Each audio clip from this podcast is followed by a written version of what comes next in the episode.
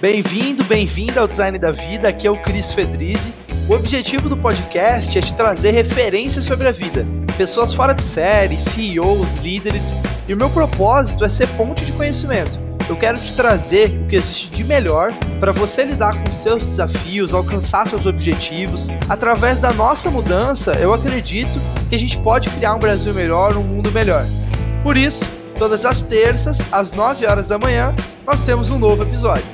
Prazer ter você aqui ouvindo. Te desejo agora um ótimo episódio e um grande abraço.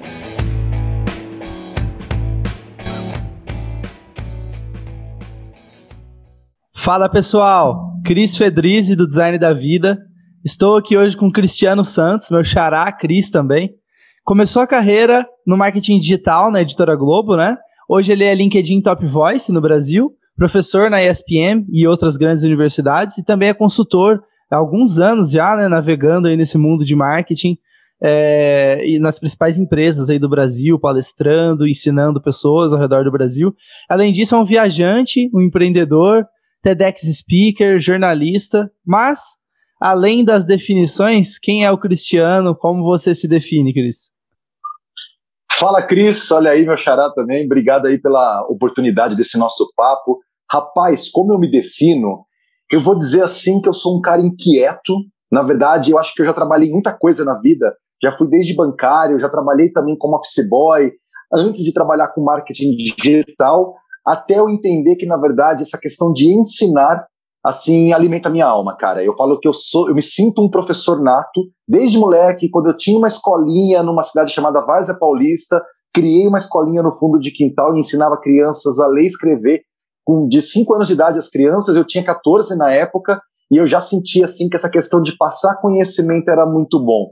Então hoje assim eu me defino um cara que toda vez que está numa sala de aula, numa palestra, numa live, num podcast que nem a gente aqui batendo um papo, eu sempre sinto aquela satisfação de poder estar colaborando de alguma forma através do conhecimento que eu fui adquirindo durante a vida e que esse conhecimento passado possa ajudar outras pessoas. Mas assim, Resumidamente, sou um cara extremamente de bem com a vida, sempre com aquela energia assim, o pessoal brinca muito assim, ligado no 220, não não paro. Minha mãe brinca assim aqui em casa também, que meu Deus do céu, você não dorme, você tá sempre nas redes sociais tal, mas eu acho que esse é meu ritmo, cara. Legal. E quando, uh, já começando com gancho, né, no que você falou, quando que você começou a canalizar bem essa energia? Porque eu, eu, conversava sobre isso com, com os entrevistados aqui, acho que foi com o Peçanha da Rock Content. E ele falou para mim, Cris, tudo é gestão de energia nessa vida, né? Você saber canalizar. É, já teve momentos assim na vida que você, sei lá, é, se cobrava muito, isso virou uma ansiedade, e daí em algum momento você aprendeu a lidar com essa energia alta, né? Que é parte da sua personalidade e, e, te ajudar, sabe? Colocar essa energia em coisas boas para você e tudo para os negócios que você está se envolvendo, né? Rapaz, até importante essa pergunta, e é legal assim, a gente realmente não combinou nenhuma pergunta antes, então são perguntas de surpresa mesmo. Que bacana isso aí, você me dá esse espaço para falar, porque sobre essa questão de canalização de energia, você sabe que eu sempre senti que na minha vida eu sempre fui um cara, como eu falei, agitado, ansioso, animado, mas que em alguns momentos eu sentia que eu não tinha necessariamente um foco. Um foco, uma determinação para algumas coisas, não terminava, era aquela coisa de tanta ansiedade, tanta animação que começava, começava, começava e até se enjoava rápido de algumas coisas. E aí eu me lembro que em 2014, eu trabalhava já na editora Globo há um tempo, trabalhava já na área de marketing digital e mídias sociais deles. Eu lembro que eu, trabalhando lá, tive alguns problemas pessoais e profissionais e tal, e naquela época acabei desenvolvendo um transtorno de ansiedade generalizada, o famoso TAG, que desencadeou uma depressão, e não tenho vergonha de falar sobre isso, até contei isso uma vez numa palestra no Social Media Week, que foi uma palestra mais sobre a minha vida, e eu acho que a gente também não é só força, né? Nós também temos fraquezas, e eu acho que é interessante a gente reconhecê-las. E na época, quando eu tive esse transtorno de ansiedade, depressão, eu comecei a fazer um tratamento com um psiquiatra, com um psicólogo, terapia, medicação, e tudo aquilo foi começando a me ajudar a, ao quê? A baixar um pouquinho assim a ansiedade, porque existe uma diferença entre ser ansioso, feliz, contente e aquela coisa desvairada que você não controla mais. E aí realmente você não consegue terminar nenhuma tarefa. E aí quando eu comecei a fazer esse tratamento lá em fevereiro de 2014, as coisas começaram a se acalmar e eu comecei a enxergar oportunidades onde eu não via. E eu me lembro que uma professora chamada Ana Brambila, que trabalhava comigo lá na Editora Globo e foi realmente uma das minhas mentoras em redes sociais, com quem eu aprendi muita coisa, ela me indicou para Casper Libero e para o Senac para talvez eu dar um curso de LinkedIn. Eu estava começando a estudar essa ferramenta na época e ela falou assim: Poxa, eu vou indicar você nessas escolas para ver se de repente você não daria uma aula lá. Só que, cara, pensa, eu estava com depressão, ansiedade, dar aula, será que eu vou dar conta disso na frente de todo mundo e tal? Cara, peguei o desafio, acabei conseguindo minha primeira aula em março de 2014 no Senac. Eu me lembro que eu estava assim no auge ainda dessas crises, então eu fui assim com muito medo dar essa aula, fui chorando dentro do trem, ainda peguei o trem até São Paulo, só que de Jundiaí, fui dar minha aula e eu me lembro que durante a aula eu não sentia nenhum daqueles aqueles picos de ansiedade, aquela tristeza, aquele vazio que a depressão e a ansiedade causam na gente. E aí o que aconteceu? Como eu senti aquilo que, poxa, na verdade eu não estava sentindo dor nenhuma durante a aula, eu falei assim, poxa, eu acho que aula pode ser uma coisa que possa me ajudar também. E aí eu comecei a pegar todo tipo de convite que me faziam. Poxa, Cris, vem dar uma palestra aqui na faculdade? Fui. Ah, vem cá. Lá na Uninove, principalmente onde me formei em jornalismo, me chamaram bastante para dar. A, os meus ex-professores falaram assim: Cris, vem falar com os nossos alunos aqui que estão estudando jornalismo e tal.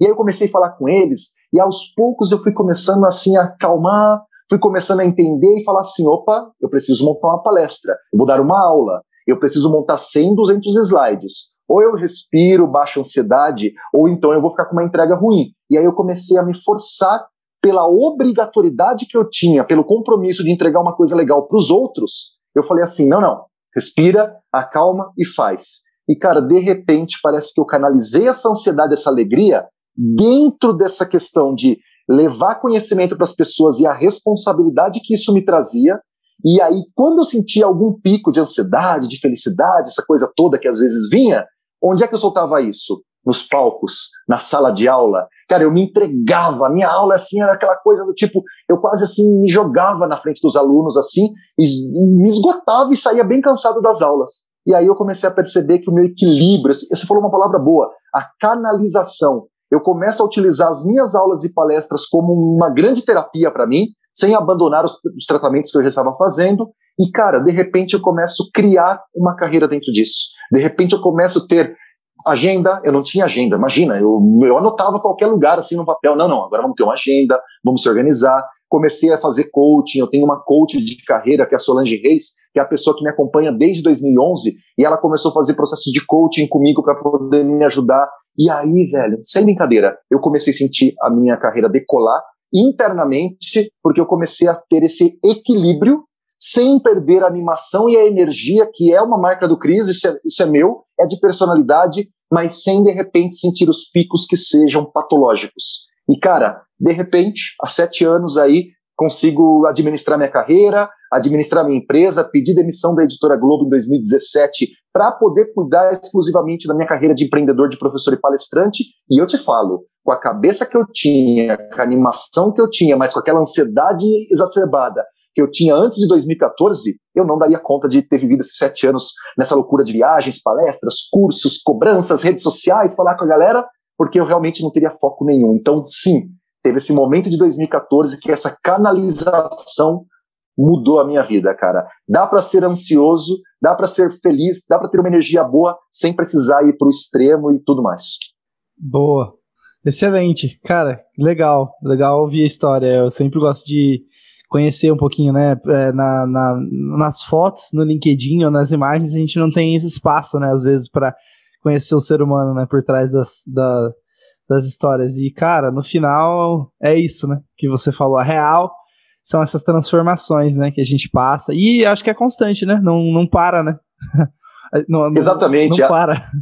A, a sensação que eu tenho, na verdade, é que a gente está em constante evolução, claro, e que a gente tem que sempre monitorar, tem que estar tá sempre olhando, porque assim, o mundo como um todo, ainda mais nesse mundo digital, ele nos deixa ansioso.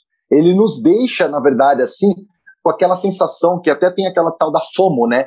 Fear of missing out. O medo de estar por fora, medo de estar de fora de alguma coisa. É o que está acontecendo agora aqui nesse momento que a gente está gravando, o lançamento da Clubhouse. aplicativo novo que nem todo mundo ainda tem acesso, só iPhone, só com convite, e aquela coisa de meu Deus, eu preciso estar lá, eu preciso criar. E se a gente não tomar cuidado, a gente começa a ser engolido por essas coisas. Então eu acho que assim, ó, não adianta. A gente é profissional, a gente quer fazer sucesso, a gente quer ter um bom trabalho, a gente quer ser reconhecido, mas tem que ter uma grande dose de inteligência emocional, de equilíbrio, tem que casar muito bem com vida pessoal, porque realmente a gente não é uma coisa só a gente tem que ir somando um pouquinho de tudo para se tornar o todo, né? Excelente. Cara, tô doido pra te perguntar da Rússia. eu, era, era, a primeira pergunta que eu ia falar. Eu adoro viajar. Eu morei na China um ano, na verdade, Taiwan. Fui, viajei, fiquei um ano lá, fiz alguns mochilões na, na vida. Para mim, cara, é, são coisas que eu faço que me, me dá mais vida, né? É mais vida em, em menos tempo, parece. Mas, cara, eu queria que você compartilhasse, assim, alguns pode ser da Rússia, pode ser de algumas viagens, assim, algo interessante que você aprendeu, assim, que transformou a sua forma de ver a vida, assim, se teve alguma experiência, alguma coisa que você acha que é legal compartilhar. Antes de eu compartilhar, Cris, eu quero perguntar para você sobre a sua, sua viagem para a China. Eu sou louco para conhecer a China, principalmente a cidade de Xangai. Você chegou aí para Xangai, não? Então, não fui, cara. Eu fiquei só em Taiwan, né? Mas eu viajei Taiwan inteiro. Taiwan. E, é, Taiwan, que é do lado da China, né? Mas, cara, fiquei 10 meses morando lá, em três famílias, então eu tive que aprender. Deve ser incrível, né? Fiquei 10 meses, né, cara? Virou minha casa, assim, por um tempo. Então, é, Rapaz, é, que sonho! Que marcante, sonho. super marcante pra minha vida, muito. Não, muito bacana, cara. Eu, particularmente, assim, eu consegui imaginar a sua sensação. 10 meses numa cidade diferente da nossa, numa Ásia ainda que tudo é tão diferente. Cara, eu acho que tem, assim, a Rússia ela marca um momento muito especial na minha vida, assim, porque eu realizo um sonho de conhecer a famosa aurora boreal. Eu sou fanático por frio, Cris. Eu gosto de temperaturas geladas. Quem me conhece sabe que passou de 20 graus eu acabo ficando até de mau humor. Eu falo, não, gente, não gosto de calor. Não é comigo. Meu negócio é frio. As pessoas não entendem, mas se tiver zero grau para mim, eu tô de bom humor, tô feliz, tô resolvido. E o que aconteceu? Peguei umas férias minhas, e fui para, em 2018, dezembro de 2018, para o Polo Norte Russo, para uma cidade chamada Murmansk, que fica realmente dentro do Círculo Polar Ártico. É uma das maiores cidades do Círculo Polar Ártico, com 300 mil habitantes. Cara, por que, que na Rússia? Eu já queria conhecer Moscou. Só que daí, quando eu comecei a pesquisar as viagens que eu poderia fazer a partir de Moscou, descobri essa Murmansk que tinha aurora boreal. Eu falei, poxa, então vai ser lá. Vai ser em Murmansk que eu vou conhecer a aurora boreal. Só que eu fui primeiro para Murmansk e não para Moscou. Então, a minha, meu primeiro contato com a Rússia foi em Murmansk. E, cara, foi assim um pouco chocante, digamos, porque a Rússia é diferente, é bem diferente do que várias cidades que você conhece no mundo, culturalmente, a forma que as pessoas vivem. E eu me lembro que eu me assustei um pouco, porque eu cheguei numa cidade do Polo Norte, então não é aquela coisa mais turística do mundo. Eu me sentia o único turista dentro do avião, indo de São Petersburgo para lá numa noite, Pousei lá com 17 graus negativos, tudo gelo, tudo, tudo assim, congeladíssimo. E eu me lembro que eu saí do aeroporto assim, olhei, eu não conseguia pegar o ônibus, eu não conseguia me encontrar, eu não conseguia pedir uma informação porque eles não falavam inglês. E aquilo começou a me desesperar. Aí eu comecei a colocar no Google, no Google Tradutor, escrever lá para a moça do aeroporto, assim, eu escrevia em inglês para traduzir para o russo e ela escrevia em russo e a gente traduzia para ela me explicar qual era o número do ônibus. Quando entrei naquele ônibus, um ônibus assim minúsculo assim, que eu falei, cara, será que eu tô indo pro lugar certo? Aquela estradinha no meio da neve, meia hora assim no meio da escuridão, e eu com aquele medo assim, falando, cara, isso aconteceu alguma coisa comigo, eu não sei nem como pedir ajuda, né? É, é, foi meio assustador, mas quando eu cheguei mesmo na cidade, uma cidade grande e tal, tudo enfeitado de Natal, aquela coisa diferente porque é o alfabeto cirílico, né, cara? Tudo, não dá para ler nada. Você olha uma coisa, você não sabe se é supermercado ou farmácia. Você só vê um letreiro com uma, uns desenhos. Você deve ter sentido isso na China, sabe como é que é isso, né? Então, o que acontece? Cheguei lá e fui fazer o passeio da tal da Aurora Boreal no outro dia. A agência me ligou e falou: Cris, estamos com grandes chances de ter a Aurora Boreal nessa noite. E aí o carro passou. Naquele dia não tinha realmente nenhum turista, ele, o, o fotógrafo e o motorista foram buscar só a mim. Então foi quase um passeio VIP. E aí eles me levaram assim quase uma hora e meia viajando numa estrada no meio da neve pra gente chegar num lugar que o céu estava bem limpo. E cara, vou falar pra você, chorei, chorei que nem criança vendo a aurora boreal, aquela coisa, nós estávamos em cima de um lago congelado. Pensa a cena, um lago congelado, tava uma lua cheia de um lado e a aurora boreal do outro, então tinha uma iluminação natural para você ver o lago, mas sem atrapalhar a luz da aurora. Cara, foi assim a coisa mais linda que eu já vi na vida. E eu me lembro que eu falei assim, cara, eu amo frio mesmo, porque eu, quando eu fui para Moscou depois dessa viagem, vi neve caindo pela primeira vez, e aí andar pela cidade com aquela neve. Não sei, cara, foi uma das viagens assim mais especiais a passeio e as minhas duas viagens também que inesquecíveis foi para os Estados Unidos em 2019, Nova York e Japão, Tóquio em 2019 também, porque foram minhas duas primeiras viagens internacionais a trabalho para palestrar sobre LinkedIn para brasileiros que moram nos Estados Unidos e no Japão. Então, na verdade, assim, Rússia, aquela coisa da lembrança das férias totalmente diferentes. Estados Unidos e Japão, ali, Tóquio, já, na verdade, já, já, já foram aquelas viagens que foi a minha primeira experiência de poder levar conhecimento para fora do Brasil. Cara, nossa, se deixar, a gente faz um papo só de viagens, viu? Que a gente vai gostar. E o que, que foi algum estalo assim que você teve? É, sei lá, acho que é a primeira vez que a gente sai do Brasil, acho que é realmente você tem um, um choque, assim, né? Você percebe, você fala, meu Deus, o mundo é muito maior do que eu imaginava, né? E teve algum estalo, assim, algum momento em viagem que você falou, cara, olha, sei lá, vou pensar aqui em uma coisa que eu, que eu tive, por exemplo, em Taiwan.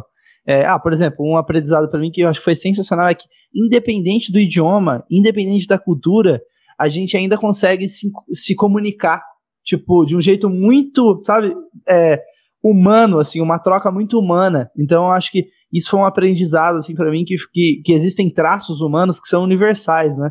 Que são. que não precisam Cara, ser um aprendizado, né? Não, interessante isso, porque eu também tenho essa sensação. Inclusive, lá no Japão, teve um momento em que eu fui fazer um passeio para conhecer o Monte Fuji de perto, mas nem vi o Monte Fuji porque ele estava totalmente nublado. Mas na hora de voltar, eu peguei um trem para voltar para o centro de Tóquio e no meio do caminho eu tinha tido um tufão recentemente. Eu até peguei esse tufão durante a viagem. Foi uma experiência fora do comum para mim ver o tufão.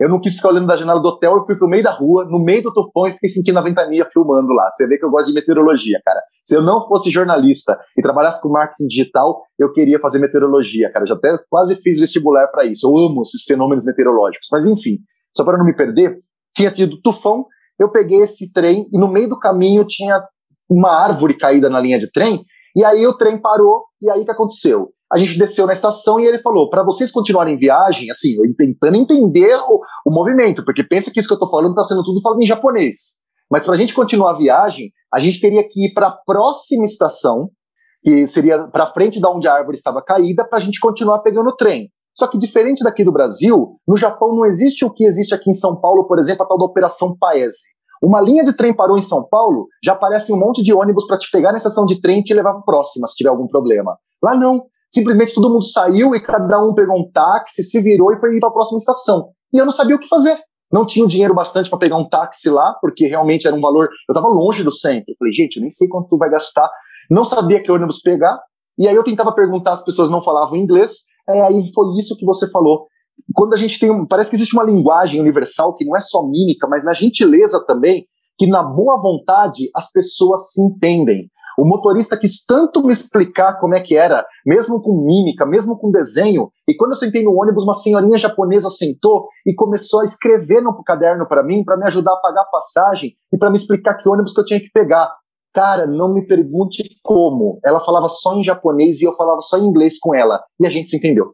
Então, assim, isso foi um grande aprendizado, mas eu acho que um grande insight que eu tenho quando a gente sai assim do, do, do Brasil pela primeira vez é que eu acho que a gente precisa de verdade, para ter uma experiência boa de viagem, tomar muito cuidado com todas as opiniões que você acaba lendo em todos os lugares, porque as experiências são muito particulares. Porque você às vezes lia e falava assim, não, porque Paris é uma cidade muito perigosa, ou Paris é suja, ou Paris é isso, e de repente para mim Paris se tornou a cidade da minha vida. Então eu acho que assim, o meu grande aprendizado foi, Cris, aceite que as pessoas terão opiniões sobre as coisas dentro da visão delas, mas você pode ter percepções totalmente diferentes. Então, sempre experimente antes de falar assim, não vou para tal lugar, não vou viver essa experiência. Acho que esse foi o maior aprendizado. Eu nunca vou deixar de fazer alguma coisa só porque alguém falou que é ruim. Porque enquanto eu não achar ruim também, eu gosto de meter a cara, cara. Boa. Cara, falando sobre a opinião das pessoas, eu queria entrar no tema de redes sociais, que eu acho que é um, um, um tópico que você já está há bastante tempo nesse mundo né, de marketing digital e redes sociais também. É, cara, recentemente saiu um documentário, um episódio no, no Netflix lá do, do dilema das redes sociais, né? E, enfim, gera bastante discussão. Eu tenho muitos questionamentos na minha cabeça, mas eu queria ouvir de você, assim. Quando que você acha que a rede social é positiva? Quando que você acha que a rede social se torna negativa? Cara, eu acho que assim, ó, redes sociais como um todo, eu falo pela minha própria experiência, a minha carreira, hoje o meu trabalho, tudo que eu faço foi impulsionado pelas redes sociais. Eu sou um cara do interior de São Paulo, como eu te falei, numa cidade chamada Jundiaí, com 400 mil habitantes. Não é uma cidade grande, não é uma grande capital. Então, qual seria a chance do Cris ser um cara conhecido? De repente, se tornar um professor dedicado aí à, à missão de compartilhar conhecimento e as pessoas de qualquer lugar poder ver ele.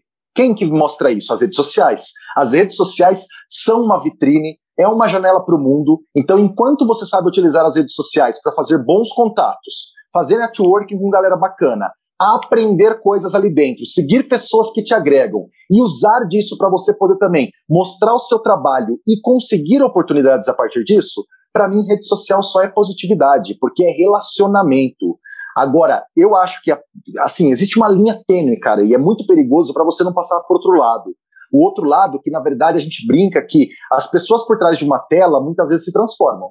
E quando elas se transformam, elas acham que a internet é uma terra sem lei, eu posso escrever o que eu quiser, eu posso colocar minha opinião, porque é opinião, mas sem ela perceber que aquilo ali está sendo um ataque. E aí vem aí a cultura do hater, a tal da cultura do cancelamento, as métricas de vaidade, quando você começa a se sentir mal porque você não ganhou 10 likes num post, ganhou um só, só que você pensa que isso é uma desaprovação das pessoas, quando na verdade tem algoritmos nas redes sociais e robozinhos que por algum motivo não está mostrando no seu post. Não é porque as pessoas não estão querendo curtir você. Então eu acho que quando você começa a depender demais dos gatilhos emocionais e dos estímulos que a rede social causa em você, quando ele vira uma dependência, não é diferente de qualquer outro vício que a gente tem aí que a gente sabe que é prejudicial. Então, para mim, rede social é aquela coisa, tem que usar com parcimônia. Eu trabalho com rede social, eu convivo muito dentro da rede social, eu leio muita coisa, eu respondo muitos alunos, mas eu preciso obrigatoriamente de momentos de descompressão.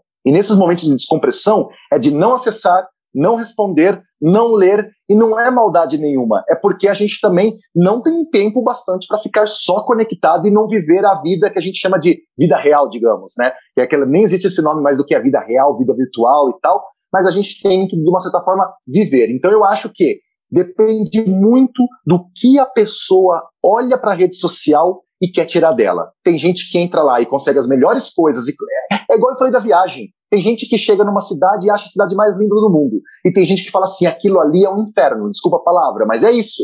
Rede social pode se tornar o céu ou o inferno na sua vida. E como que você organiza? Eu sei que você tem muita coisa para fazer na semana, né? Igual todo mundo que tá que trabalha nesse mundo digital, cara, é uma loucura, né? Mas como que você organiza a sua semana para conseguir dar conta de fazer tudo e não ficar doido, assim, conseguir ter esses momentos de descompressão?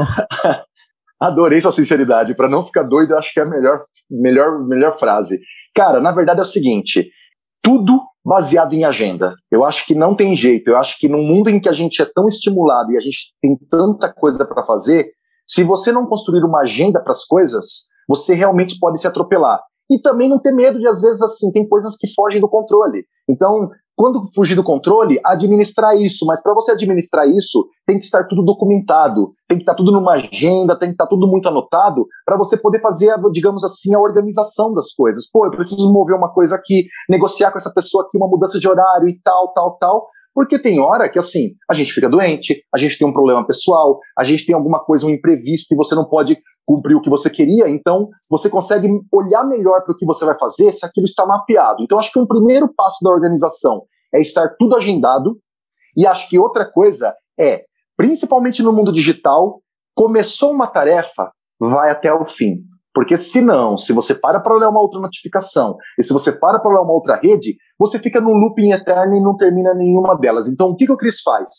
Quando ele pega e fala assim, ó, poxa, eu fiz um post no LinkedIn, ele tá dando muitos comentários. Eu paro, fecho as abas, as outras coisas e falo, agora o Chris vai responder comentário do LinkedIn. E eu tô lá respondendo comentário do LinkedIn, respondendo, respondendo, eu respondo um a um, eu tomo muito cuidado com isso. Quem me conhece de rede social sabe que eu posso demorar um pouquinho, mas eu tenho esse, essa, essa prática de responder a todos que me escrevem por mensagem privada, por notificação, por comentário, Então eu tiro esse tempo, vou administrando aquilo para responder um a um, com calma, lendo o que elas falaram. Na hora que eu termino, eu fecho aquela aba e me dá aquela sensação. Terminei LinkedIn. Vamos pro Instagram? Porque senão, cara, você lê uma no Facebook, uma no Instagram, uma no, no Twitter. Aí daqui a pouco, quando você vê, já chegou mais uma no Facebook, uma no Instagram, uma no LinkedIn. E você vira de novo, chegou uma em uma. Você vai passar o dia vendo todas. Daí você junta Clubhouse, TikTok, aí você vai no Pinterest. Então, assim, tem que criar momentos e horários. Você tem que tratar redes sociais, muitas vezes, como sistema de atendimento ao cliente. Você não fica o dia inteiro respondendo. Quando você está numa empresa, por exemplo, ah, tem um horário ali que eu paro só para responder os e-mails da empresa. Pensa nos seus contatos em redes sociais como e-mails também. E principalmente, principalmente, o tal do WhatsApp. Cuidado com o senso de urgência do WhatsApp. Eu melhorei mil por cento quando eu comecei a olhar para as mensagens de WhatsApp e pensar: não é porque chegou agora que eu preciso responder agora. O WhatsApp é apenas mais um canal de comunicação, mas não é aquela coisa do olá, estou aqui disponível online para te atender 24 horas. Não é. Muita gente às vezes acha que é, mas eu acho que a gente tem que ter esse equilíbrio, porque é aquela coisa também, viu, Cris? Quando você começa a educar, digamos assim, você começa a, a mostrar para as pessoas que estão ali na sua rede, você começa a mostrar, se relacionar com essas pessoas de uma forma que elas entendem que, poxa, eu já mandei mensagem para o Cris 10 da noite e percebi que ele não responde. As pessoas entendem, param, elas, não, elas nem esperam. Porque fala assim, mas eu sei que amanhã, 9 horas, o Cris geralmente responde. Então, somos nós que, de uma certa forma, vamos ajudar as pessoas a entenderem quais são os nossos limites, os nossos horários, e tudo baseia-se na organização. Horários para fazer cada uma das tarefas. Cara, não tem jeito. É, falando um pouquinho sobre isso, é, eu acho que está ligado muito com é, não ter medo de dizer não, né? Porque para você controlar a sua agenda, você vai ter que falar não. E, e outra coisa é, é, que tem, tem ligação com o que eu ia te perguntar sobre palestrar, e, cara, ter vários clientes e viajar para trabalhar, etc. Que é sobre lidar com. com é, tá conectado o medo de agra o, o, o, medo de não agradar e a síndrome Perfeito. do impostor. Cara, eu acho que ela tem, Meu Deus. Tem, tem um pouco de conexão nessas coisas. Eu queria ouvir de você assim, como que, cara, porque, putz, eu fico imaginando você palestrando para milhares de pessoas, assim, você tem que lidar com isso, né? Não tem como. Cara, Cris, você falou três coisas assim que de uma certa forma estavam passando na minha cabeça na resposta anterior, mas não achei o gancho ainda. O negócio de falar não tá muito ligado com o que eu falei da organização da agenda, porque tem uma hora que você fala assim, é humanamente impossível aceitar todos os convites que eu recebo para lives, todos os convites que eu recebo para algum evento, para alguma coisa, e o não é um respeito a você e aquela pessoa também, porque se você se comprometer e depois desmarcar, é muito chato. É muito chato. Então, cuidado com as expectativas que a gente gera. O não ajuda você a, na verdade, não gerar expectativa no outro e frustração no outro. Aí, quando você fala de síndrome do impostor, cara, essa questão da gente ter essa questão de é, querer a aprovação das pessoas e o tempo todo e nas redes sociais, de uma certa forma, a gente cria nichos, grupos, tem pessoas que sempre interagem nos seus posts, daí você vê o vizinho que recebeu 100 comentários e você recebeu 50. Nós estamos expostos a uma questão de aprovação o tempo todo. E se a gente não tomar cuidado, a gente começa, como eu falei, a viciar em realmente precisar dessas, desses estímulos dos comentários dos outros para poder se sentir bem consigo mesmo. Cara, não vou mentir para você, de verdade, a gente está num papo aberto aqui falando sobre vida. É, é, não é uma coisa tão fácil ser uma pessoa pública. Cara, quando eu comecei a receber um monte de seguidores, quando eu comecei a ver, por exemplo, o LinkedIn Top Voice, eu tinha 5 mil amigos no LinkedIn, foi para 70 mil, de repente, aí mais 30 mil no Instagram, esses números, eles assustam, é bonito de ver, é um trabalho reconhecido, é legal, mas ele assusta nos bastidores, porque é uma responsabilidade muito grande. É muita gente que nunca te viu, te olhando, te julgando o seu trabalho, sem conhecer a sua história prévia. Até porque você falou, eu vejo um post no Instagram, eu não sei essa história, eu não sei o que o Chris fez na vida antes de estar fazendo esse post e ter virado Top Voice. Então o que acontece? Eu acho que o mais difícil de tudo isso é lidar principalmente com essa necessidade de aprovação síndrome do impostor, falando da minha profissão, de professor e palestrante. Eu acho que mais difícil do que a preocupação em agradar a todos, de cada hora numa cidade, cada hora num evento, cada hora um público novo, não importa que a minha palestra seja a mesma. Eu sempre tenho uma sensação de que é novo porque mudou o público. E se mudou o público, eu comecei do zero. Só que o que acontece? Eu converso com uma grande amiga minha que se chama Liliane Ferrari, adoro ela de paixão, uma pessoa muito próxima a mim, me ajudou muito nessa carreira. Ela é professora e palestrante também. E ela falou uma vez para mim, ela falou assim, Cris, cara, a gente vive sendo avaliado todos os dias. A diferença é que numa empresa, geralmente a gente está acostumado a ter avaliação de desempenho no fim do ano, onde o chefe senta com o funcionário e o funcionário com o chefe, eles se avaliam e você recebe uma nota e vai para o RH e acabou. Uma vez ao ano. Eu tenho isso toda semana. Eu tenho isso, a cada fim de evento vem o tal do NPS, aquele Net Promoter Score, a nota de 0 a 100 se você foi bom. E, cara do céu, se você não aprende a lidar com isso, eu vou falar para você, eu faço terapia, eu cuido da minha saúde mental, eu cuido da minha saúde física, eu treino, eu corro para poder equilibrar tudo. E adivinha, na minha terapia, quantas vezes que eu não sentei e conversei falando assim, poxa, tem hora que é difícil para mim toda hora receber um formulário de avaliação falando assim, ó, olá, segue a nota aqui da sua apresentação de hoje, porque é uma sensação do tipo assim, eu preciso me provar todos os dias. Mas eu estou há sete anos nisso, com o tempo você começa a entender feedbacks, você começa a dar o peso real para eles, você começa a ver o quanto realmente uma pessoa que dá uma, faz uma crítica ou faz um comentário, se você sabe olhar para aquilo com um olhar mais de aprendizado, você realmente melhora. Eu não sou o mesmo professor hoje que eu era sete anos atrás, pela construção que eu fui fazendo com os feedbacks também. Mas é o que eu falo, não é o feedback o problema, é a forma como você reage a isso. Eu lembro que a minha psicóloga sempre falava isso. Não é o que fizeram para você, é o que você faz com o que fizeram para você. Então, cara, eu acho que essas coisas de síndrome do impostor, acho que todos nós às vezes acorda de manhã e fala assim: meu Deus, eu não sou nada, que mentira, eu não, não, não faço um bom trabalho e tal. Aí daqui a pouco chega um e-mail, uma notificação, um convite, e você fala: oba, meu Deus, eu faço um bom trabalho. Então a gente tem que só ter uma inteligência emocional para poder segurar esses picos. Inclusive, eu estou falando aqui para você de inteligência emocional, eu vou até mostrar aqui, ó. Deixa eu ver se não vai derrubar tudo aqui assim, ó. Mas olha só, olha o livro que está aqui atrás. E não foi combinado. olha o livro Show, de é inteligência é emocional. Esse é fera, do Daniel Goleman. Por quê? O Cara, livro é Inteligência Emocional, né? Só para falar para o pessoal que está ouvindo no, no Spotify, é, inteligência emocional é verdade, do Daniel cara. Eu tô... é. é que é a gente verdade. tem no YouTube é agora também, né? Aí quem quiser vai, vai é ver verdade. o vídeo, mas no, no áudio. É, não, eu tô imaginando a é pessoa, caraca, qual que é o livro? qual que é o livro? Pois é, é que eu tô gravando aqui, nós estamos gravando através do Zoom aqui e a gente tá se vendo, e aí eu tô aqui mostrando como se eu estivesse numa live o livro aqui pra galera. É.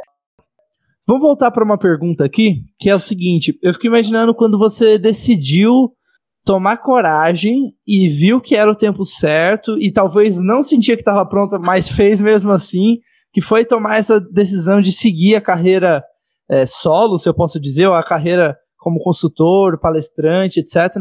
Cara, como que foi isso? Assim, o que, que passou na sua cabeça? Qual que foi o estalo? Você falou, cara, foi meio que um chega e vou seguir o que eu quero, ou, ou foi meio que uma construção que você foi fazendo em paralelo, e aí, inevitavelmente, depois você acabou seguindo essa carreira?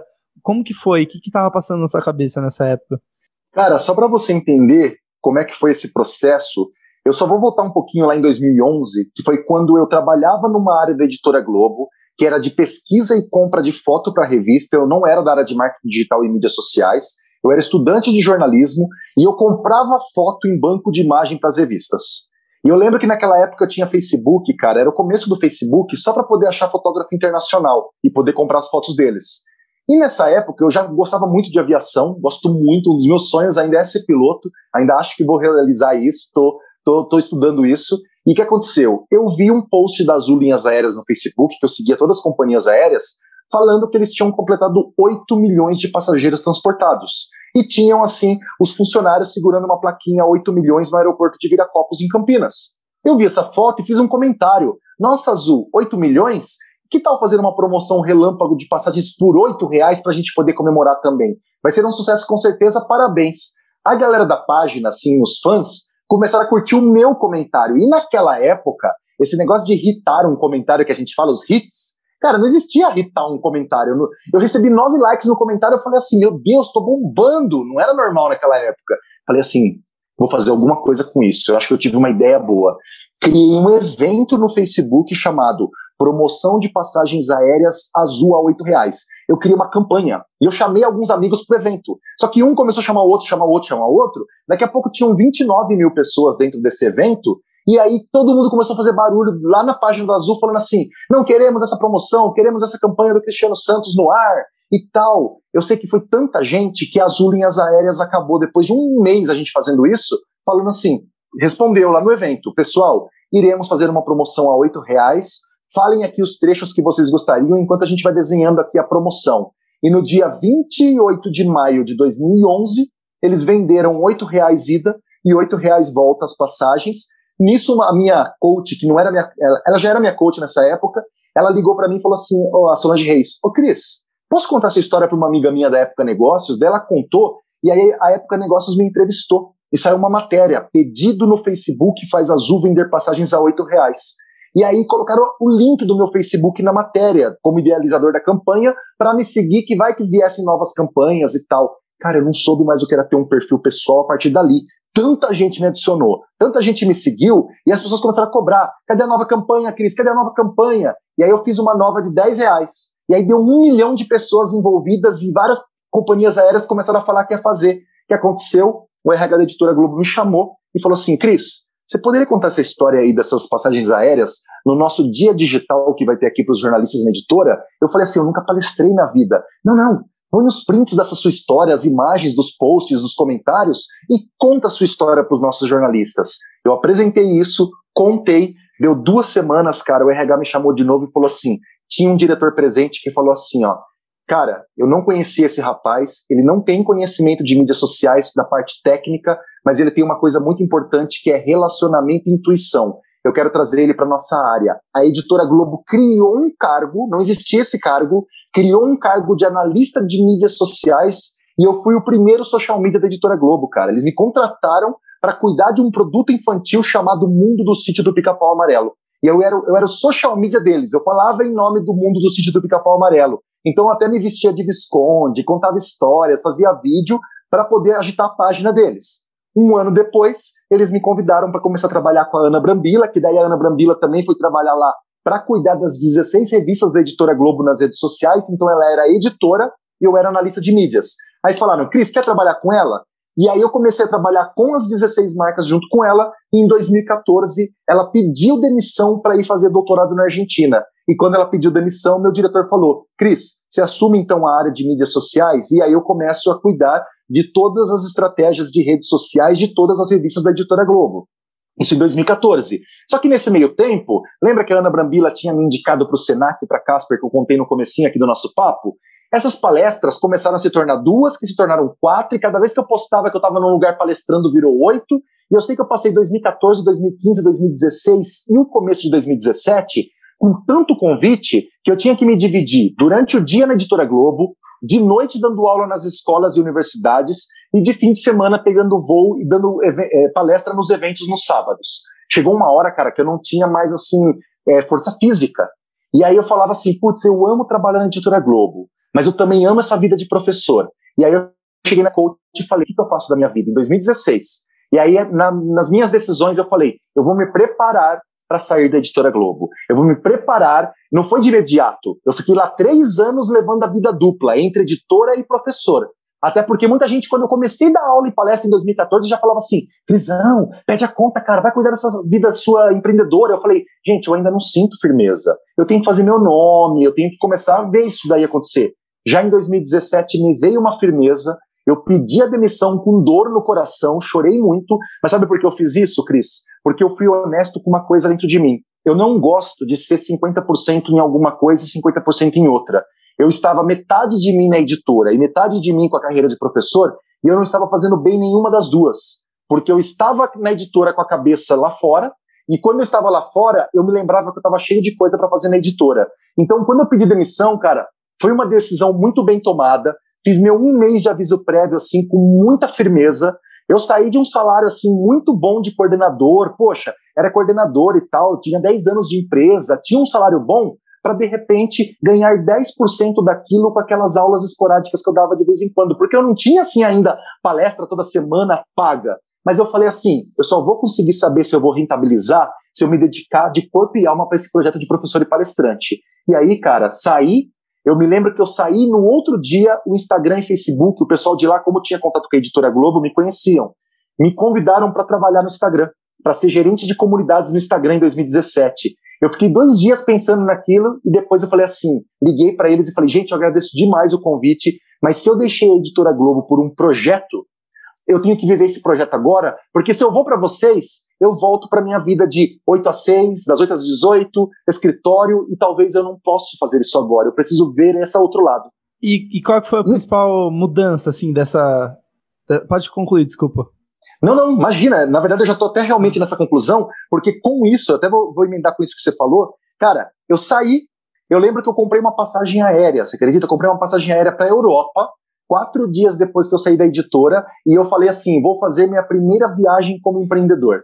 E aí eu falei assim: eu vou visitar na Europa as pessoas que eu conhecia só por redes sociais, mas que eu admiro, só para eu poder ver elas de perto. Daí eu fui conhecer o Pedro Caramês, que é um grande especialista em LinkedIn de Portugal. Fui conhecer o Luciano La Roça, que é um cara que domina Facebook, tem livros e tal, Facebook, Instagram. Depois eu fui para a Itália e fui conhecer o CEO de uma rede social que é estilo LinkedIn, que existia lá em 2017, que era tipo um LinkedIn chamado Egomnia. E eu conversei com o cara pelo Twitter, com o CEO, e aí eu marquei e ainda almocei com ele em Roma, cara. E para mim aquilo foi a maior liberdade do mundo. Eu tava gastando tudo do meu bolso, mas na verdade eu tinha a sensação de que, meu Deus, eu tô agora bem sucedido, tô almoçando em Roma, jantando em Portugal, mas era aquela sensação de liberdade que eu tinha, do tipo assim, cara, se entrega para essa vida de professor, investe agora. E quando eu fiz essa viagem, eu falei assim, ó, a partir de hoje, o Cris agora sai de trás da mesa e ele está na estrada. E eu lanço o projeto chamado Cris na Estrada, que é a hashtag que me acompanha em todos os posts, quando você olha, todo mundo brinca. Cris na estrada, Cris na estrada. Essa era a ideia, um professor itinerante. E aí, cara, acho que um dos maiores aprendizados e a primeira diferença foi o financeiro, cara.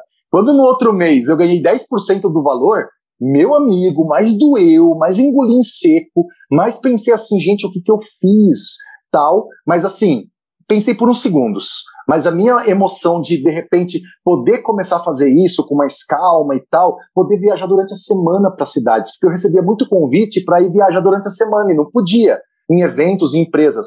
Cara, eu comecei literalmente a conhecer o Brasil em 2017, 2018.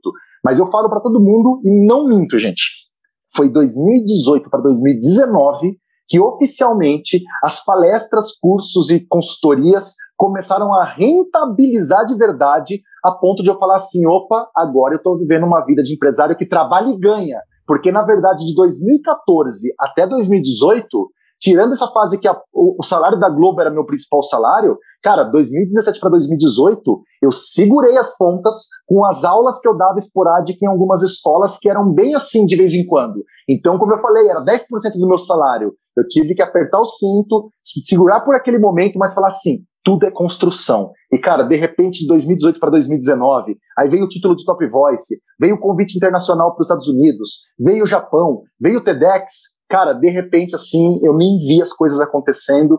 E aí, graças a Deus, assim, mesmo com a entrada da pandemia, eu, na hora que chegou a pandemia, senti muito medo. Meu designer, meu amigo pessoal, Gabriel, me ajudou. Criei um, uma versão do meu curso presencial que eu dava de LinkedIn online, que eu não tinha ainda, só que online ao vivo.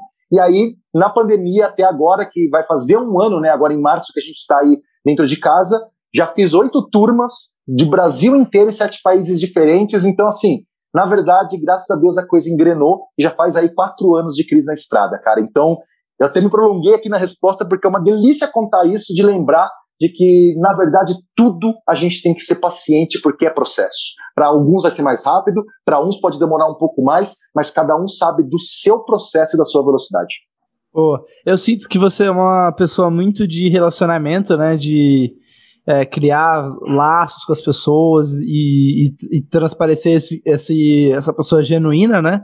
Que você é. é. e, cara, mas o que, que você aprendeu sobre lidar com clientes? Porque eu acho que também é, tem isso, né? De no começo, às vezes, como que eu faço uma venda, essa troca entre cliente, quanto que eu cobro, tem um pouco disso, né? O que, que foi alguns principais aprendizados assim que você teve sobre relacionamento com clientes? Rapaz, eu vou te falar que para aprender a relacionar com clientes e aprender a ser. Você ser o comercial, você ser a contabilidade, você ser seu financeiro, porque como empreendedor você tem que cuidar de uma empresa. É diferente do que você cumprir um horário de trabalho na editora Globo lá e ter toda uma estrutura por trás. Vou te dizer, foi a minha coach, foi o meu processo de coaching. Por mais que as pessoas muitas vezes hoje assim existe uma certa banalização do termo coach, porque tem muita gente que é picareta, acontece mesmo, mas existem profissionais muito sérios que ajudam a gente com orientações reais. E eu falo, a minha coach de carreira, que desde 2011 me acompanha, e a cada pequena mudança que eu vou passando, eu começo um novo processo com ela, cara, foi ela que me ajudou a entender esse processo. Por quê? Porque existe uma dificuldade muito grande para o meu tipo de negócio, que é ser a empresa Cristiano Santos. Eu não sou uma empresa física com um nome fantasia. É o Cristiano Santos. Então, quando você está falando com um cliente, muitas vezes você tem que aprender a entender o não quero fechar com você por causa de algum preço, não quero fechar com você porque talvez eu tenha outro profissional. Você tem que fazer um esforço gigantesco para entender esse não como parte de negociação e não não gosto de você, Cris, porque é muito perto disso. A gente confundir e achar que isso é com o Cris pessoal. Então, separar o que é o seu lado pessoal do que é o Cristiano Santos empresarial foi um dos meus principais aprendizados para começar a me valorizar. Porque o Cris pessoal, muitas vezes pela humildade, pela conversa que ele tem, por esse relacionamento, não sabia nem cobrar. Ficava com vergonha de cobrar, achando que não, gente, não, esse valorzinho aqui tá bom. Até que um dia uma empresa que me contratou, quando eu mandei o preço, eles mandaram uma resposta e falaram assim: Cristiano, está aprovada a sua proposta, só que é o seguinte, nós vamos te pagar o dobro do, da sua proposta porque nós estávamos reservados para cada palestrante um valor mínimo de verba e você cobrou a metade da verba. Eu não posso pagar o menos do que a verba que estava destacada. E o cara assim pegou e falou assim: posso te dizer, cara, você está cobrando muito barato pelo trabalho que você entrega. E eu acho que a partir dali foi o meu estalo assim que falou assim: opa, a gente tem entrega, a gente tem que valorizar o nosso produto sim, e principalmente quando a gente impacta bastante gente de maneira positiva, cara, a gente tem que valorizar isso também, para a gente poder também ter uma qualidade de vida legal, para a gente poder se motivar ainda mais para continuar fazendo um trabalho melhor ainda. Boa. Estamos chegando no final já, tem mais algumas, uma, duas perguntas aqui. É, e eu queria te perguntar sobre criar conteúdo, cara, que eu acho que é, eu, eu, bom, criando conteúdo aqui né, no Design da Vida, é, tenho vários hábitos aqui para criar conteúdo, mas às vezes eu sinto que também dá para melhorar né, essa, essa criação de conteúdo, essa organização, pelo menos, da criação do conteúdo. Cara, quando que você para para criar conteúdo? Como que você se organiza assim durante a, a semana? Você para um dia na semana e cria tudo da semana e deixa agendado, sabe? Como que você organiza? Boa pergunta, Cris. Hoje, na verdade, esse é um ponto importante que eu quero melhorar eu quero me desenvolver porque o Cris, dentro da rotina dele, da forma com que eu me relaciono com as pessoas, eu estou muito no imediatismo. Eu produzo conteúdo conforme as coisas vão acontecendo. Os meus posts são muitas vezes escritos no calor do momento. Não faço agendamento de post. Porque eu até falo assim, ó, eu até sei, Cris, o post que eu vou fazer amanhã cedo, eu já sei. Só que eu falo assim, ó, hoje à noite eu não estou na emoção para escrever sobre esse post, porque ainda não está na hora. Amanhã, quando eu sentar e começar a escrever, eu estou conectado com aquela emoção. E aí é o que eu sempre falo, eu gosto de escrever na emoção do momento, mas claro, existem os posts quentes que você tem que escrever na. Peraí. Voltei, voltei? Voltei. Mas claro, existem os posts quentes que você tem que escrever no calor do momento, que aí eu acho que realmente você transparece uma verdade nas suas palavras, uma energia. Mas claro, para você também ter uma bagagem, é lógico que é interessante você ter esses conteúdos mais frios, desenhados, diagramados, muitas vezes, se você for montar uma arte para aquilo, com os textos criados para você também ter o quê? Produção. Porque se você for pegar toda vez que você for fazer um post na rede social, você for fazer no meio do dia, no quente do momento, no calor, cara, chegou no fim da semana, está esgotado, cara. A gente não é criativo o tempo todo, a vida inteira. Então eu acho que hoje e o que eu quero e o que eu realmente eu vejo as pessoas fazendo, grandes pessoas que eu me inspiro, é tirar um momento da semana, um dia lá, que é de produção. Ah, eu vou escrever hoje sobre quatro pautas diferentes. Vou escrever quatro posts sobre quatro dicas de LinkedIn. Vou criar as quatro dicas, porque essa não precisa de calor do momento, são dicas. É dica, é, é escrever um texto quase técnico sobre. Escrevo sobre isso, monto as artes, de repente, com o designer ou eu mesmo, crio isso, deixo agendado, porque daí eu posso, de repente, não ter essa preocupação de burocracia operacional. E aí, o tempo que te sobra, enquanto esses posts estão entrando e deixando você ativo na rede, você está sempre sendo visto pelas pessoas, sem precisar estar tá naquele momento no que está agendado, você tem tempo livre para na hora que aparecer uma coisa nova. Surgiu o Clubhouse agora tenho tempo para poder sentar e escrever o post agora e postar agora. Os meus posts que mais bombaram foram das notícias quentes. De repente, quando o LinkedIn lançou Stories, cara, eu escrevi um post assim em dois minutos, com 1.300 caracteres, contando essa novidade, de, já falando de algumas coisas de números dele, ou de possibilidades da ferramenta. Cara, as pessoas pegaram aquilo e compartilharam e falaram obrigado por avisar. Então eu gosto muito, acho que por ser jornalista, eu gosto muito do hard news. Então eu gosto muito de escrevendo as coisas acontecendo e contar notícia antes de tudo, para poder as pessoas verem rápido. Mas claro, uma boa produção de conteúdo tem que ter um momento da semana onde você crie, deixe esses conteúdos que a gente chama no jornalismo de gaveta para na hora que você sentir que naquela semana tá meio calminho, não teve nada de novo, você não tem o que postar, você já tem ali algumas coisas guardadas. É importantíssimo. Excelente dica, muito bom, obrigado. É, Cristiano, cara, chegamos ao final. Eu não quero pegar tanto mais aí do, do tempo que a gente tinha planejado também para gravar. É, queria agradecer pelo seu tempo, enfim, pelos ensinamentos aí, pelos insights e dar um espacinho para você falar, palavras finais, aí sugestões para quem está ouvindo de tudo e que a gente conversou. E se quiser fazer algum pitch final aí também, como as pessoas te encontram, se você tem curso aberto, alguma coisa assim. Perfeito, cara. Eu, eu que agradeço esse espaço. Eu acho que assim, a gente que está nessa área de professor, palestrante, marketing digital, a gente costuma dar bastante entrevista, bastante, bater bastante papo, muitas vezes sobre dicas técnicas. E fazer um papo desse também sobre a vida, sobre processos, é gostoso para resgatar um pouco da nossa própria história. E eu acho que isso é importante até para as pessoas que, que estão ouvindo a gente, entender que, peraí, eu estou vendo o Chris Top Voice ali com 70 mil seguidores no LinkedIn, ah, mas sempre foi assim, e não foi. E aí eu acho que as pessoas começam a entender que é possível para todos nós. Eu também era um cara assim, totalmente anônimo em redes sociais. Então eu acho que tudo tem um processo e também tem que ver o que, que você quer. Você quer ser um professor conhecido? Você quer ser uma pessoa que fica atrás da, da, do, da câmera nos bastidores e organizando as coisas? Cada um vai encontrar o seu caminho. Então, assim, eu deixo, na verdade, aqui o canal aberto para quem quiser depois. Minhas redes sociais e toda a minha história, minhas experiências, está tudo no meu site, santoscristiano.com.br. Lá vocês vão descobrir histórias do Cris na, do Cris na Estrada. Tem post no Cris na Estrada sobre a Rússia com as fotos da Aurora Boreal lá no blog do Cris na Estrada entra no meu site, clica no Cris na Estrada, mas lá também tem as notícias, tem palestras gratuitas assim que foram gravadas que estão disponíveis, tem séries de televisão que eu gravei também sobre emprego na era digital, tem bastante material para estudo, e aí os meus cursos, palestras que estão em aberto, que as pessoas podem se inscrever, também estarão lá no meu site na área de agenda, então convido novamente santoscristiano.com.br. E se eu puder deixar uma mensagem, eu sempre assim falei uma frase nas palestras, mas sempre assim é, jogada. E um dia uma pessoa pegou e pegou aquelas palavras, transformou num post e ela postou na rede social dela e me marcou. E a partir daquilo as pessoas replicaram e sem eu perceber, virou uma frase que as pessoas brincam assim. Essa é a frase do Cris. E eu falo assim, ó: vai trabalhando devagar, do seu jeito, da forma que você acredita que uma hora o resultado vem. Então, essa é uma frase que eu falo que cada um de nós tem que ter a paciência, a calma e entender que nós temos diversas maneiras de chegar na mesma finalidade, no mesmo, no mesmo objetivo e que cada um vai encontrar a sua velocidade de acordo com o seu ritmo, de acordo com a sua inteligência emocional e de verdade, contem comigo. Boa. Cara, obrigado novamente. Pessoal que está ouvindo, é, tem uma novidade só para falar aqui. A gente tem o YouTube agora, então, como a gente estava mostrando no livro ali, assistam lá no vídeo depois. Quem gosta mais de vídeo, para começar a acompanhar lá por vídeo também. Eu sou um fã, adoro gravar com vídeo, porque a gente tem essa, essa troca aqui, né, mais genuína também. Obrigado de novo, Cristiano. Um abraço, cara. Até a próxima. Valeu! Valeu! Calma, calma, calma, calma. Uma palavrinha antes de você sair. A ideia do podcast é enriquecer a vida de quem está ouvindo.